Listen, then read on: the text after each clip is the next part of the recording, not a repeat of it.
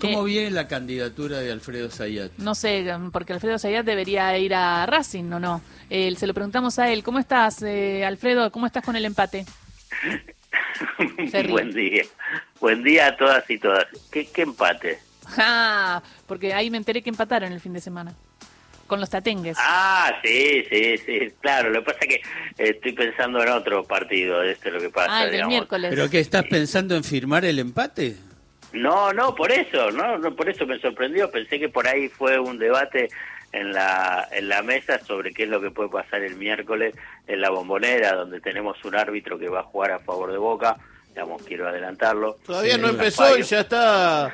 Chico, Eh, chico. Bueno, pero para eso, para eso es válida la historia, que tenemos una historia con este referee. sí, Sí. hay una No, historia. y la historia la que la tiene Boca con ese referee, que siempre fue a favor de Boca. Bueno, vamos a ver qué pasa. No, no Pongan empezamos y ya están perdiendo. Listo, Pongan bueno. todo, eh, pongan todo este miércoles, eh, con todo la ULA ahí haciendo fuerza. ¿Qué, Escúchame. ¿Qué pasó, Gisela? Alfredo, eh, no, no, le digo a ellos. Alfredo, días, son ¿qué? días importantes el miércoles, porque el miércoles también va a estar más ahí donde se va a definir eh, lo del acuerdo con el Fondo Monetario Internacional. Mirá cómo te lo vinculé. eso te iba a decir. ¿Y está, y está bien que, que viaje el, el candidato? ¿Qué te parece? Y bueno, me parece que es parte de eh, cómo el Fondo Monetario Internacional eh, está teniendo una injerencia en la vida política interna de la Argentina, en una forma escandalosa. Eh, tanto para hacer rápidamente el recorrido, antes de las elecciones postergó el desembolso para después de las pasos.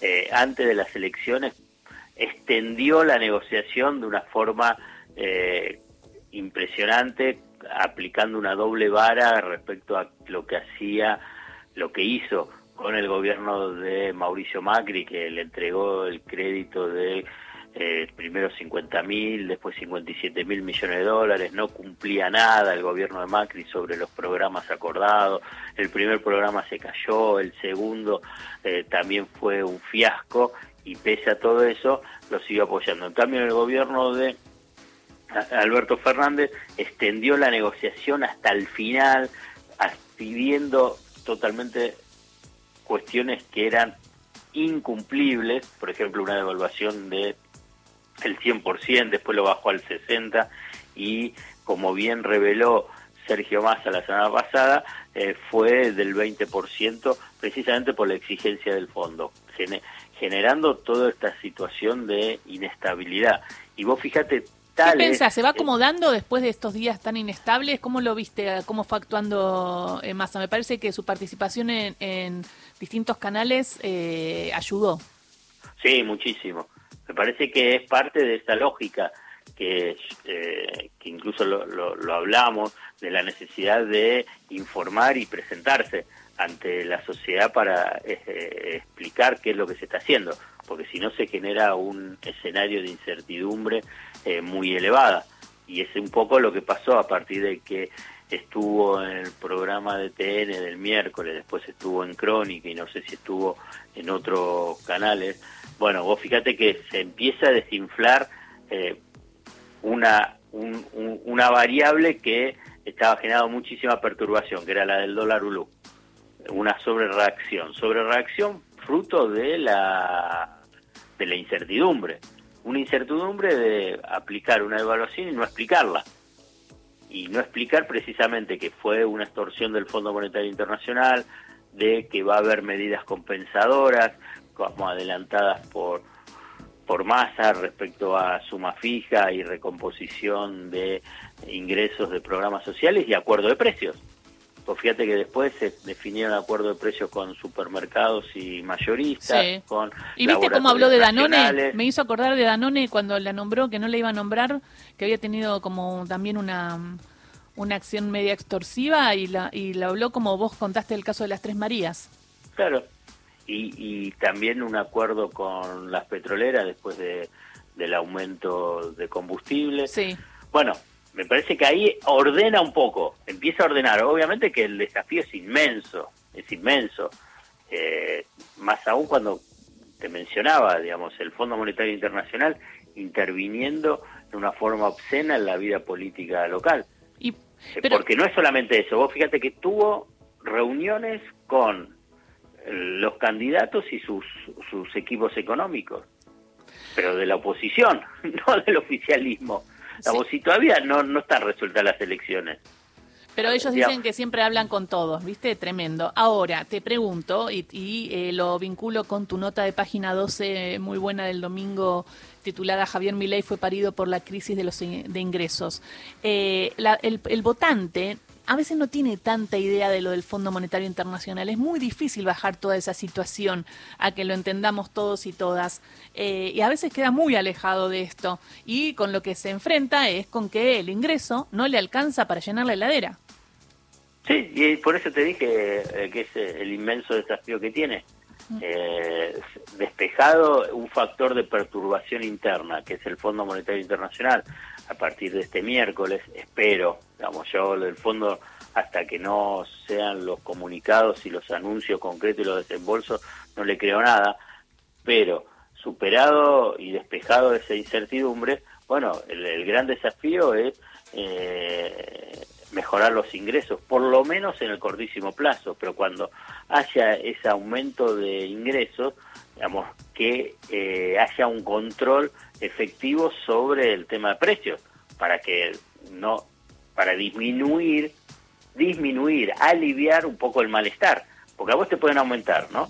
Te aumentan el salario, pero si vos vas un 30% y vas y que lo mismo que comprabas en el supermercado o cualquier otro servicio te aumenta un 30 o un 35%, el malestar se mantiene, más allá de que te den el aumento. Eh, entonces me parece que ahí ese es el inmenso desafío que tiene ahora el oficialismo de acá a las elecciones generales. Eh, una cosa, Alfredo, dos preguntas. Primero, si hay alguien del FMI que nos tenga simpatía. Eh, y segundo, en relación a eso que mencionabas como crisis de ingresos, que es absolutamente real. Si vos pensás que se va a concretar lo de la suma fija, ¿y en qué número? Eh, yo creo que el Fondo Monetario Internacional ya a esta altura en Argentina no le tienen simpatía a nada. Ninguno encontrás que tenga uh. simpatía. Y la verdad que tampoco hay que tenerle mucha simpatía ni a los del fondo, porque son corresponsables de esta crisis. Respecto al monto, es difícil. Primero pienso que sí, de acuerdo a lo que adelantó eh, Sergio Massa respecto a la suma fija. Pero también hay resistencia. Vos fíjate que cuando lo anuncia, o, un medio anuncio, en el sentido de que se está negociando al respecto, rápidamente salió la Unión Industrial Argentina diciendo que está en contra y que las negociaciones tienen que ser vía paritarias. Y también la, y también la CGT salió medio en contra. Y sectores sindicales de la CGT. Eh, porque piensa que de esa forma se eh, debilita su capacidad de negociación y por consciente de poder en con las paritarias. Y la verdad que es falso eso, es complementaria la suma fija de las negociaciones paritarias. Eh, no es que anula las paritarias, al revés, las fortalece en las paritarias para que con la suma fija y con reapertura de paritaria vos negocies la mejora de ingresos. ¿Cómo hacemos con los precarizados? Porque la suma fija es para los asalariados, pero también el voto y el voto enojado y el voto bronca y el voto de una persona que no da más está también en el precarizado. Bueno, ahí lo que planteó Sergio Massa es la recomposición de ingresos en programas sociales, en la asignación universal por hijo, la UH, eh, me parece que ahí está, hay eh, el, vice, el candidato a vicepresidente del oficialismo, Agustín Rossi, lo que también plantea es que haya una suerte de IFE para las categorías más bajas de los Yo estoy de acuerdo. Para mí, el otro día pensaba, eh, también lo puse, lo puse en redes, Acá el gobierno tenía esos, eh, tenía esa estadística que se la dio lamentablemente la pandemia, que esperaban tres millones y medio de personas en crisis, eh, de precarizadas, terminaron siendo nueve millones, que en el segundo IFE, por suerte, fueron siete millones y medio, es decir, que había un millón que habían conseguido, eh, bueno, algún tipo de trabajo o, no, entraba dentro de esto, pero ya siete millones y medio, contabilizar nueve, que necesitan políticas. Sí, políticas directas y, efectivas. Eh, por eso tenés que despejar al Fondo Monetario Internacional, eh, porque claramente estos son políticas de, expansivas vinculadas con eh, el tema de las cuentas públicas y te, va a poner una resistencia en ese sentido.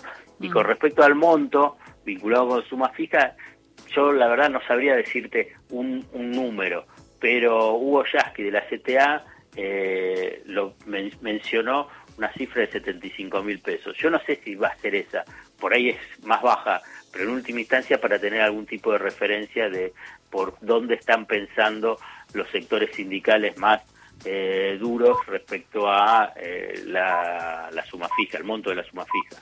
Clarísimo, Alfredo, muchísimas gracias. Bueno, y el miércoles eh, hablamos en, en la previa. Sí, sí, la concentración, la concentración previa. Dale, beso, beso grande. Chao, chao. Alfredo Zayat pasó por Radio Nacional, llegan las